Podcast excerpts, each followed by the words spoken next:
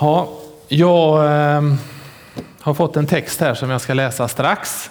Ehm, jag ska säga att jag är gift med min fru Åsa och när vi var, eh, när vi var i eh, 25-årsåldern båda två eh, i mitten av 90-talet så var vi i Ryssland i Sibirien i nio månader utan barn då. Och jag skulle nog säga att det förändrade mitt liv att vi åkte iväg så pass unga faktiskt. Eh, det märkte oss för livet och jag har även varit ute i eh, mission i muslimländer på senare år. Jag har tre barn, eh, Natanael, Hanna och Nadja. Det betyder, den första betyder Guds gåva, den andra betyder nåd och det tredje betyder hopp. Och en gång när jag inte hade en predikan så tog jag en predikan över namnen faktiskt. Men det visste ju inte de som lyssnade då, de tyckte det lät jättebra. Eh, och det är en sammanfattning av evangeliet faktiskt, men jag ska inte predika över det nu. Natanael är 17 år, han eh, älskar skateboard och jag har slutat att bryta arm med han för att jag har ont i axeln. Men eh, det viktigaste är att eh, de har lärt känna Herren och det är det jag brinner för. Jag kommer själv från helt icke-kristen bakgrund. Helt icke-kyrklig bakgrund. Jag, när jag kom i 16-17 års åldern och träffade kristna ungdomar då, som hade vuxit upp i kristna hem så kände jag mig alltid väldigt ofrom. Eh, och nu är mina två äldsta i den situationen att de eh, har vuxit upp i ett kristet hem. Då. Vi ska läsa ett bibelställe som jag har fått tilldelat mig utav eh, de som har bjudit in mig här. Och vi får upp det på väggen och det kommer hänga där ett tag. Första Johannes kapitel 1. Det som var från begynnelsen, det vi har hört, det vi med egna ögon har sett, det vi har skådat och rört med våra händer, om detta vittnar vi, livets ord. Livet har uppenbarats, vi har sett det och vittnar om det och förkunnar för er det eviga livet som var hos Fadern som var hos Fadern och uppenbarades för oss. Det vi har sett och hört förkunnar vi för er för att ni ska ha gemenskap med oss och vår gemenskap är med Fadern och hans son Jesus Kristus. Detta skriver vi för att vår glädje ska bli fullkomlig. Detta är det budskap som vi har hört från honom och förkunnar för er att Gud är ljus och att inget mörker finns i honom. Om vi säger att vi har gemenskap med honom och vandrar i mörkret ljuger vi och handlar inte efter sanningen. Men om vi vandrar i ljuset liksom han är i ljuset, då har vi gemenskap med varandra och Jesus, hans sons blod, renar oss från all synd.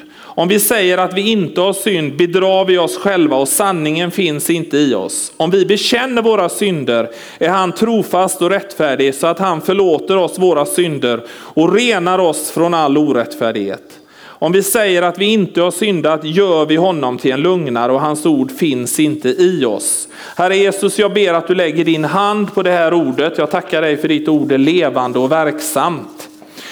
Det här är Johannes som skriver det här. Det är en av Jesu lärjungar som är den som lever längst. Och han skriver i koncentriska cirklar. Och det är så man får lära sig att predika när man är i tredje världen. Alltså man börjar inte på en linje och går rakt fram utan man går runt, runt, runt. Och det fick de lära mig när jag åkte till muslimvärlden. För att du måste, och det passar mig jättebra för egentligen är jag sån. Att man ska gå runt, runt och så i målet och så runt, runt och så korset. Så när jag skulle göra min första frambjudan då i Bangladesh då, till människor som hade aldrig hört evangeliet så ropade han nerifrån, ta ett varv till och så in mot centrum. Och så tänkte jag ett varv till och så tog jag ett varv till och smacka på med korset och så körde jag en gång till då. Och så gjorde jag min första inbjudan på en sån kampanj någon gång då. Och det var lite chockerande. Men samtidigt, jag bara kände yes, det är ju sån jag är egentligen. Runt, runt och så centrum då. Och därför är Johannes min favoritförfattare, även om han har en rak linje. Och han är väldigt svartvit. Ljus, mörker, kärlek, hat, död, liv. Och det är 60 år nu det har gått när han troligtvis skriver det här brevet. Men, men han är lika intensiv med det som han måste ha känt när han var ung. Och det var att han såg Jesus, säger han, hörde och sen sa han en gång till, skådade, såg, hörde. Och så säger han en rätt intressant grej. Han tog på Jesus. Han tog på det eviga livet. Och det här, det här var helt, han var helt fascinerad av det här. Vi ska göra en liten övning. Du ska vara väldigt försiktig nu. Du ska lägga handen på din eh, grannes axel. Eh, bara göra så. Och det, det, var, eh, du har sett och hört dina vänner. Så, alltså det, var, det var så Johannes levde 60 år efter. Vi har sett, vi har hört och vi har tagit på det eviga livet. Och han kunde inte sluta fascineras av det här. Eh, och då skriver han så här, alltså det finns olika tankar om det här. För att man har den här diskussionen, ja men det hade varit lättare om jag hade levt när Jesus levde och så hade jag sett honom. Och så hade jag hört honom. Då hade jag haft lättare att tro. Och det har varit ibland en liten diskussion om det här. Hade det varit lättare att tro på Jesus om man hade sett och hört honom? Men Jesus säger i varje fall så här, du är välsignad. Så använder han ett uttryck, du är salig om du tror. Du du är välsignad om du kan tro utan att se. Jag känner en del människor som har sett Jesus och det gör säkert du med. Jag har inte gjort det. Eh, men Jesus säger att de som kan tro eller har fått en tro som har tänts i hjärtat, de är välsignade om man kan tro utan att se. Så man måste inte se. Men det man ser, det ska man komma ihåg. Och det är ju för oss efteråt då, alla 60 år efter eller alla hundratals år efter, att vi, vi har ju troligt, vi, de flesta av oss har ju inte sett Jesus. Men Jesus säger så här, saliga är de som tror utan att se. Men det viktigaste är just det här, förutom att vi har ett ögonvittne som skriver här. Och det är det han säger sedan. Livet har uppenbarats, vi har sett, vi har vittnat om det och förkunnar för er det eviga livet.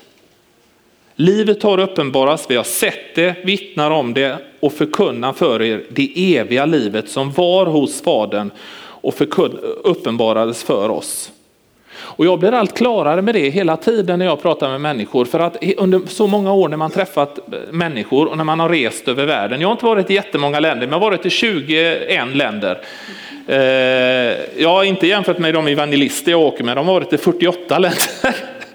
Okej, okay, det är många länder, men det är inte jättemånga. Men hela tiden så finns det här att människor, människor vill ha det eviga livet. Och du ska inte vara så förvånad när du träffar på en ateist eller någon agnostiker som inte tror eller någonting. För att om du bara ber Gud skrapa lite på fernissan så finns det här hela tiden det här, det eviga livet. Det eviga livet är det viktiga. För det eviga livet är evigt och det eviga livet börjar nu. Och Johannes säger att vi har sett det eviga livet här och nu. Och jag har fått se det i mängder av olika kulturer. Att människor har en desperat längtan efter det eviga livet. Och det är därför jag personligen bär på en sån nöd hela tiden. Med eh, det här när människor offrar och spränger upp sig i bitar och allt så här. Eh, för att de tror att de blir martyrer på rätt sätt och så här. För att det är en desperation efter det eviga livet.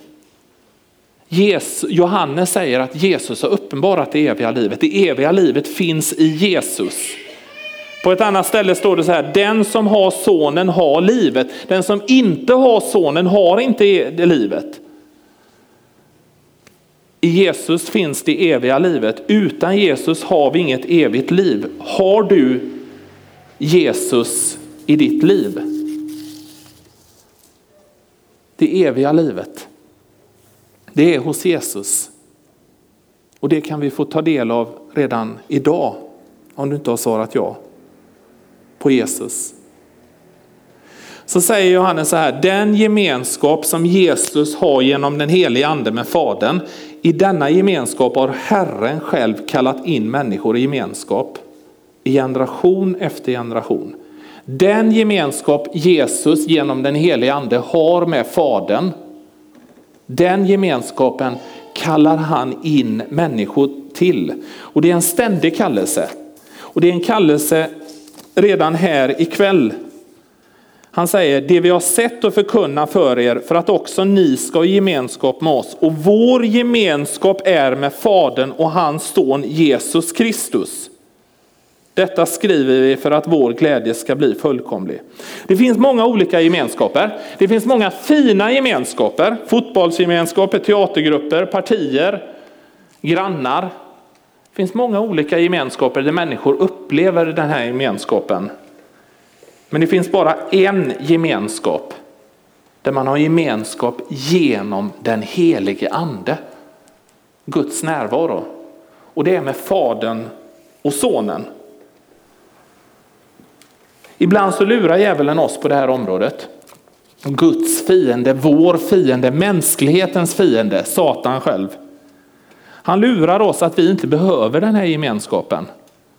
Han lurar oss att vi klarar oss själva. Eller så finns det en annan grej han lurar och det är det som det finns en ådra som han slår på och det är att vi känner oss ganska annorlunda och känner oss lite udda och så tror vi att vi inte får tillhöra den här gemenskapen. Och det här, det här, det här har kommit i, i få vågor det här hos mig och det går upp och ner. Men jag, jag, jag, jag fokuserar nu. Alltså jag, jag har varit med ganska länge men ändå så kommer den här att jag är lite annorlunda eller lite udda eller främmande fågel brukar man ju säga. När jag blev en bekännande kristen så, så trodde jag att alla hade Bibeln som auktoritet men det upptäckte jag att de inte hade. Eh, men de var kristna ändå. Ja, då blev, och så blev, trodde jag, alltså början då att, att Bibeln talar ju till mig. Jag svepte i mig Bibeln. Ja, då upptäckte jag att inte alla eh, gjorde då. Så jag höll mitt första bibelstudie på en liten ö med folk som hade varit kristna fem sex år längre än mig. Och det skulle jag inte haft för sen kallades jag pastor Jansson. Eh, men än idag kan jag komma ihåg det bibelstudiet. Ja, då kände jag mig lite udda. Sen så kom jag till ett bygge i Göteborg. Och det var, det var ett av de tuffaste byggena i Göteborg jag har fått höra då. Ja, där kände jag mig också lite annorlunda. Eh, men, men det fanns ändå att jag var med där, men jag kände mig lite udda som en främmande fågel. De kallar mig fiskarpojken från Körn. Den eviga oskulden kallar de mig. Det sa jag inget om, men jag visste ju att det var sant. Men eh, alltså, då kände jag mig lite annorlunda där också. Och så fanns det det här, men ändå, och så, sen då när jag var med en del andra svenskkyrkliga då, som jag tyckte jättemycket om, så upptäckte jag att de sa att jag var karismatisk. Och det visste jag inte vad det var. Men det var någonting med att man, man, man förväntar sig att det Jesus gjorde då, det gör han idag. Och det kallas tydligen den heliga ande, att den heliga ande gör samma saker som Jesus gjorde då. Och det var ju bara att gå och göra det be för sjuka och, och profetera. Men det upptäckte jag att det gjorde inte alla. Och så, kände jag, så kom den här känslan av att jag var annorlunda det med. En lite främmande fågel. Sen hade jag en period när jag beslutade mig för i 18-19 års åldern att nu ska jag vara tuff då. Så då skulle jag lämna Herren då. Ja, så då hängde jag jättemycket med människor som aldrig hade med kyrkan att göra. Vi var ute på fester och, och, och, det var inga jättekonstigheter. Men då kunde det sluta med att ja, du är ju kristen eller vad säger du? Eller ja, varför tror du på Jesus utan att jag hade sagt någonting? Ja, då kände man sig annorlunda där också då. Så kom man inte riktigt in i gemenskapen där. Sen när jag skulle läsa på Jannelund då så var det EFS då. Där upptäckte jag att alla EFS kom från Norrland. De pratade så här. Luther och Rosenius har sagt. Så, så känner jag, mig lite annorlunda, då känner jag mig lite annorlunda där också. För jag tänkte, vad säger Bibeln? Tänkte jag alltid först. Eh, ja. Sen så, eh, så flyttade vi in i ett hus nu 2009. Då upptäckte jag att grannarna hade kräftfester. Så var inte jag bjuden. Och då kom också den annorlunda känslan där, men sen blev vi bjudna och nu är vi världens inne eh, med där. Men eh, sen så var det våran tur att ha det och jag kan ju, det går inte att ha en kräftfest utan alkohol och jag tar inte in alkohol i min tomt, på min tomt. Men sen sa de att det är ingen fara, vi har inte räknat med att ni skulle ha det så då fick vi ha det någon annanstans ändå. Men, men det var återigen det här lite, nu var jag med i gemenskapen. Sen så var jag med pingstvännerna på kampanjmission. Eh, och eh, är du uppvuxen i pingst och har varit på en kampanjmission så har du sån tro. Du har sån tro för att människor ska komma till tro. Och för dem var det helt självklart att bjuda fram hundratusen, inte hundratusen, men hundra upp till tusen personer. Och det dröjde jättelänge innan och så kände jag mig lite annorlunda där. Och så, men jag kände ändå den här gemenskapen. Sen, nu när jag är svenskkyrk, eh, svenskkyrklig präst, då har jag börjat få kontakt med de ortodoxa kristna. Vet ni om att det är ett av de starkaste tecken på att vi lever i den yttersta tiden? De tömmer områden på kristna. Det har aldrig hänt i hela historien. De tömmer tusentals, hundratusentals kristna. Jag känner folk personligen. De tömmer byar och städer på kristna där nere. Så jag har fått vara med och ha stödmanifestation för ortodoxa. Och nu ska jag ha en vigsel, den andra vigseln med ortodox präst. Och där, där, känner jag mig också annorlunda lite grann, för när vi har vigsel då är vi lite tysta med dem. Säger ja, så känner man sig lite annorlunda där, eh, men det är vackert ändå. Men jag har fått fokusera. För vi vet vad sanningen är. Och det är att jag är inte utanför. Utan jag har bara se saker och ting utifrån mina egna ögon och det gör du med. Och jag har varit inbjuden, omtyckt i alla dessa sammanhang, även om jag har fått lite pikar. Är det någon som har fått pikar för att du är annorlunda? Ja, men det, jag, sanningen är att jag har varit inbjuden, omtyckt och del av gemenskapen utifrån en annorlunda situation. Och därför har jag fått fokusera och bara konstatera det, att det finns en enda fest på 30 år som jag har varit fullständigt utstött på. Utfryst.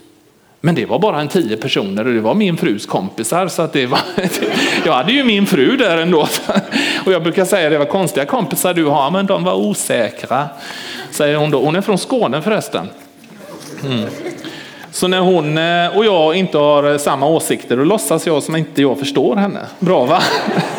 För jag talar rikssvenska, det hör ni ju. Nej, jag skojar. I vilket fall, jag har fått fokusera och bara konstatera det. En enda fest på 30 år. Det är bara, det är bara tankebyggnader. Jag är inte ensam. Jag har alltid människor, för jag har varit i gemenskaper. Jag tror också, eftersom Herren påminner mig flera gånger när jag förbereder det här bibelstudiet, att säga det. Det gäller dig med. Du är med i gemenskapen. Du är annorlunda och det är bra, men du är inte utstött. Du är med. Du är med i gemenskapen. Så att inte Satan lurar dig. Det finns en viktig del att komma ihåg. Det är dock att när du har svarat ja till Jesus som din personliga Herre, då vill han först och främst ha relation med dig och han vill vara först i ditt liv. Även i kristna sammanhang. Men sen dras du in i en fantastisk gemenskap med Fadern, Sonen och en hel kristen församling. Och ibland när djävulen känner att han kan inte hålla tillbaka den här relationen som du har med Herren, för den är unik, fantastisk och underbar. Då, då, då försöker han attackera och säga, ah, men du är ensam. Du är ensam. Du är inte ensam. Du har relation med Fader, Son och helig ande och du har relation med mängder av människor runt omkring dig som älskar dig. Det är sanningen. Och det roliga är att du får, människor, du får relationer med människor runt om över hela världen. För några år sedan så skulle vi göra, gjorde vi, hade vi, vi kontakt med några andra kristna i England, i London. Så vi gjorde ett husbyte under en vecka. Bra va? Vi möttes på Ryanair, den där plastlådan som man åker i luften och är livrädd. är det någon pilot eller inte? Uh, ja, i alla fall, vi såg dem där på flygplatsen. Det var det enda. Vi såg dem fem minuter efter vi hade bytt husen. Och innan och efter så var det inga frågor så här. Ni fimpar väl inte i blommorna eller ni, ni låter väl inte ölburkar ligga överallt eller ni tar väl inte med i grejerna eller bestickorna. Det var inga sådana frågor. De bara litar på oss. Så vi, vi åkte till ett lyxhus och de åkte till ett ordinärt hus. Vi hade en toppenvecka. Men det fanns bara en, ett förtroende. Det finns mängder av människor, om du håller Jesus först i ditt liv, som kommer att ha förtroende för dig. Och det kommer inte vara 20 frågor. Ha, du låser väl dörren, du tar väl inte med dig grejerna? Ha? Du låter väl eh, möblerna vara i fred? Eh, så här, eh, säger du till om du slår sönder något eller kommer du dölja det? Inga sådana frågor. Det fanns bara ett förtroende. Det finns där. Så låt inte djävulen lura dig att du är ensam, men du är unik och du har en personlig relation till Herren. Om du har svarat ja till Jesus har du alltid vänner var du än är. När jag satt i häkte, oj, när jag satt i häkte i Tunisien på en missionsresa för att vi hade delat evangeliet, eh, då kände jag mig ensam. Men Herren vände hela situationen för att det var ju meningen att jag och Per skulle ha gemenskap där när vi satt där i polisförhör. Så tänkte jag. Alltså två kristna sitter i förhör eh, för att vi har delat evangeliet. Jag tänkte vi skulle ha gemenskap. Men vad han inte talar om för mig det är att han, han brukar spela byfåne när han hamnar i förhör. Alltså byfåne, alltså en som är borta någonstans och pratar om eh, bilar när man frågar om andra grejer. Så han spelar byfåne där. Då kände jag mig ensam och rädd när jag satt där. Men, men sen så, så, så vände Herren hela situationen och han som förhörde fick besked att han kunde släppa oss och så leds vi ut, elektriciteten gick. Så vi gick, leddes ut i en gång upp för trapporna, ut i ljuset och när vi står där i ljuset så Per han börjar uppträda normalt nu så, eh, så, så, så, så plötsligt så säger han, tittar han åt höger och tittar åt vänster så säger han så här, ge mig en bibel, give me a bible, sa han då. Och plötsligt så hade vi gemenskap där alla tre från tre olika kulturer, en byfåne och en arab och så jag. Men du har alltid gemenskap med andra troende och är du helt ensam så kommer Gud ge dig människor jag lovar dig. Det är inte alltid jag vågar säga det, men detta lovar jag dig. Gemenskapen. Så säger eh, Johannes så här i vers 5 detta är det budskap som vi har hört från honom och förkunnar för er, att Gud är ljus och att inget mörker finns i honom. Om vi säger att vi har gemenskap med honom och vandrar i mörkret ljuger vi och handlar inte efter sanningen. Men om vi vandrar i ljuset liksom han är i ljuset, då har vi gemenskap med varandra och Jesus, hans sons blod, renar oss från all synd. Om vi säger att vi inte har synd bedrar vi oss själva och sanningen finns inte i oss. Om vi bekänner våra synder är han trofast och rättfärdig så att han förlåter oss våra synder och renar oss från all orättfärdighet. Här kommer en smärtsam grej in och det är det att hos Gud så finns det bara ljus. Gud är ljus, säger Johannes, och det finns inget mörker i honom. Och om vi vill vandra med Gud, då måste vi vandra i ljuset. Och då är vi en del av en kristen gemenskap som sträcker sig över hela världen. Men det här ljuset kan visa på obekväma saker med oss. Ljuset tänds. Saker och ting som vi inte såg om oss själva tänds. Vi ska vara mycket rädda om varandra i det här. Men när det kommer fram grejer så har vi Jesus att gå till. Och det här är inte så, jag, det, det, Bibeln stöder inte det här liksom att man sitter som en redneck, ni vet sydstaterna längst ner i sydstaterna. I got my property, I got my property. Och så, så sitter man där ensam, ensam och så, jag känner en vän som åkte ner och jobbade som hemsamarit i sydstaterna, eller hemhjälp i sydstaterna. Hon sa det, det var som att åka till ett annat land liksom. I got my property.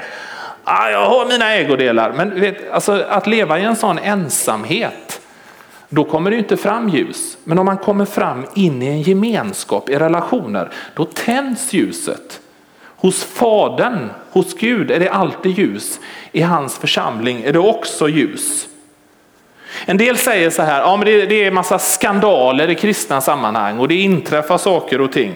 Ja men det är ju för att ljuset tänds. Det är ju för att saker och ting kommer upp i, i ljuset. Men i ljuset så finns det nåd och förlåtelse. Nu är jag nybiktad och fin personligen. Men, men alltså jag åker aldrig och predikar om inte jag får ringt min biktfader.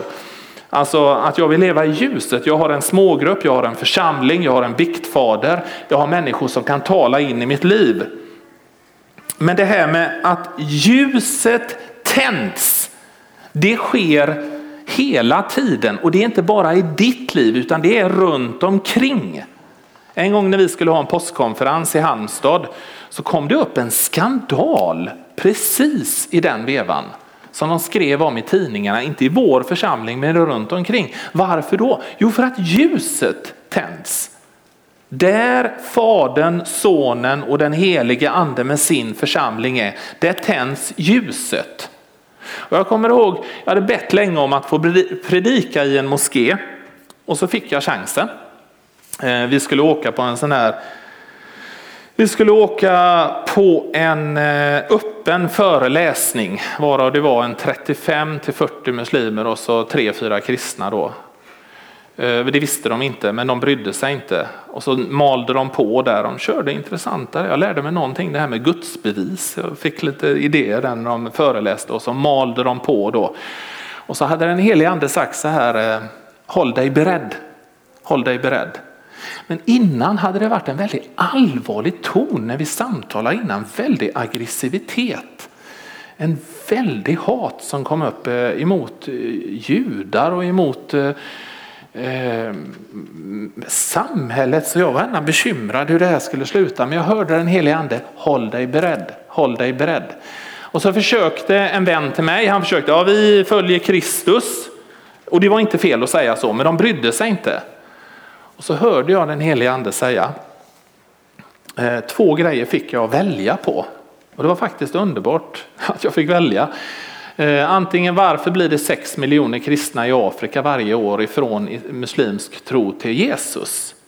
Eller eh, den andra var om du vänder om, växer upp i en muslimsk invandrarfamilj idag, får du lov att lämna den tron för att följa Jesus? Och så hörde jag den helige ande säga du kan välja. Och så hörde jag nu. Och så valde jag och idag så, så hade jag varit lite rädd för vad som hände då. Men Plötsligt så är det 40 personer som vänder sig om mot mig. Så här. Och ja, men, han sa ju att han var kristen tänkte jag. Varför vänder ni nu? Eh, bara för att jag gick på ljuset, jag gick på den helige ande. Och plötsligt så säger de, vem är du? Vad tror du på? Vad tänker du? Och då hörde jag den helige ande säga, han talar till mig till engelska ibland. Har han gjort det någon gång? det där, han kom med engelska ord, för jag hörde bara preach! Så hörde jag bara. Och nej, det betyder predika på engelska. Eh, så jag tänkte jag göra en liten rövare. Jag lydde inte riktigt utan jag tog mitt vittnesbörd så här lite eh, käckt då. Men så kom det, vad tänker du, vad tror du på, vem, vem är Jesus? Alltså, det här är ju inte sant. Och då hörde jag igen, preach! Och då plötsligt så står jag där och delar evangeliet. Och det kom fram mängder av grejer. Och de som la märke till en grej, vet ni om att det skulle vara väldigt ovanligt här om ni stod eh, här och svor och gormade och grejer. Men de massa svärord och så bad de om ursäkt, massa svärord och så bad de om ursäkt, massa svärord och så bad de om ursäkt. Ja, det, jag har förlåtit er, Fadern, Sonen, det, det poppa upp så här hela tiden. Och sen fick jag ta mitt vittnesbörd en gång till. Och sen kände jag att det blev lite jobbigt där ett tag. Eh, och då tänkte jag att nu är det bäst vi låter det här smälta. Och så går vi. Men det intressanta var att när ljuset tändes så poppade det upp saker och ting. Och vi får sluta att förvåna oss över att det poppar upp grejer i ljuset i församlingar, i kristna gemenskaper. För Jesus säger så här att det, om vi säger att vi har gemenskap med honom och vandrar i mörkret ljuger vi, handlar inte efter sanningen. Men om vi vandrar i ljuset liksom han i ljus, då har vi gemenskap med varandra och Jesus, hans sons blod, renar oss från all synd. Det är en pågående process hela tiden. För han säger så här, om vi säger att vi inte har synd, så tänk inte så här, jag är så syndig. Nej, Johannes säger så här, om vi säger att vi inte har synd, om det är någon här inne som säger jag är bara from, då ljuger han, säger Johannes. Om vi säger att vi inte har synd bedrar vi oss själva och sanningen finns inte i oss. Det betyder att det finns mörka saker och ting i vårt liv som vill poppa upp. Och du behöver inte ta alltihop på en gång, men du kan alltid ha människor du kan göra upp det med eller gå till. Eller du kanske känner att du behöver försona dig med människor eller be om förlåtelse för saker och ting. Ja, det är för att ljuset är tänd och det ingår i gemenskapen, men det gör ingenting. För det är så det är, för det är en gemenskap med Fadern, Sonen och den heliga Ande och i Gud finns inget mörker. Om vi bekänner våra synder, ja då är Gud trofast och rättfärdig så att han förlåter oss våra synder och renar oss ifrån all orättfärdighet. Det betyder alltså att det är en pågående process. Och en av de starkaste grejerna när vi var där i Bangladesh eh, första gången, nej tredje gången jag var där, det var alltså det här att nu, nu var jag med pingstevangelisterna och de har hur, tro stor, eh, hur stor tro som helst. Det är bara det att nu hade elektriciteten gått sönder. Maskinen hade gått sönder. Eh, och, och, en stod och skällde ut en annan. Jag sa till dem, jag sa till dem att de skulle olja den här. Och, det, det, och sen hade maskinen, elektriciteten hade gått sönder. Så vi skulle stå där i mörkret och predika för människor. Och det är väldigt starkt och predika för människor som aldrig har hört evangeliet. För det är sånt mörker över dem. Det är sånt mörker i och runt och över dem. Så när du står där och predikar Jesus, för Gud har öppnat upp för det här. Du kan prata om Jesus i alla länder. Du hörde rätt. Du kan prata om Jesus i alla länder utom Sverige. Nej, jag bara skojar. Men eh, du, du kan prata om Jesus i alla länder. För att Gud har gjort upp det så, så länge du inte säger emot eller hackar på någon annan person. Profet.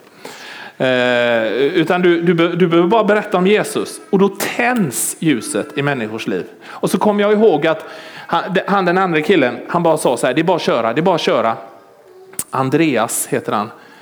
Eh, det är bara att köra. Så vi körde där och jag, det var inte jättemånga den kvällen som tog emot Jesus. Det var 150 personer som kom fram. Eh, det brukar vara tusentals ibland, men det var 150 personer. Och så precis när vi hade bett frälsningsbönen för första gången någonsin. Människor, det är hundratals miljoner människor över världen som aldrig hört evangeliet. Och när precis som en signal ifrån himmelen, när, de hade, när man hade lett dem i bön, frälsningsbön, syndabekännelse. Vi måste börja någonstans, även om du tycker det låter lätt. Nu ska de gå konfirmation och så ska de ha de fyra andliga sanningarna och så ska de gå en kurs. Alltså, vi måste börja någonstans. Precis i mörkret, när ljuset har tänts i deras hjärta, så tänds det fysiska ljuset. Motorn går igång och ljuset tänds över hela. Och jag hör den helige ande säga, jag är med dig. Jag är världens ljus som har kommit till världen för att den som följer mig inte ska vandra i mörkret utan ha det eviga livets ljus. I Gud finns ljus och i det ljuset så ska du inte känna så här, passar inte jag? Jag säger, du passar här, men kommer det fram grejer så är det för att du rör dig i ljuset och du är på helt rätt ställe. För det finns nåd, det finns förlåtelse och det finns sanning, eller hur? För det är ju det den kristna gemenskapen är. Jesus är det eviga livet. Och det är det allra, allra viktigaste av allt. Det finns inget viktigare än det eviga livet. Jesus levde fullt i gemenskap med Fadern och även med sina lärjungar och han kallar in varje generation i en gemenskap med Fader, Son och helig ande. Och när ljuset tänds i vårat liv, då kommer det fram massa grejer i våra liv. Men vi ska inte vara rädda för detta.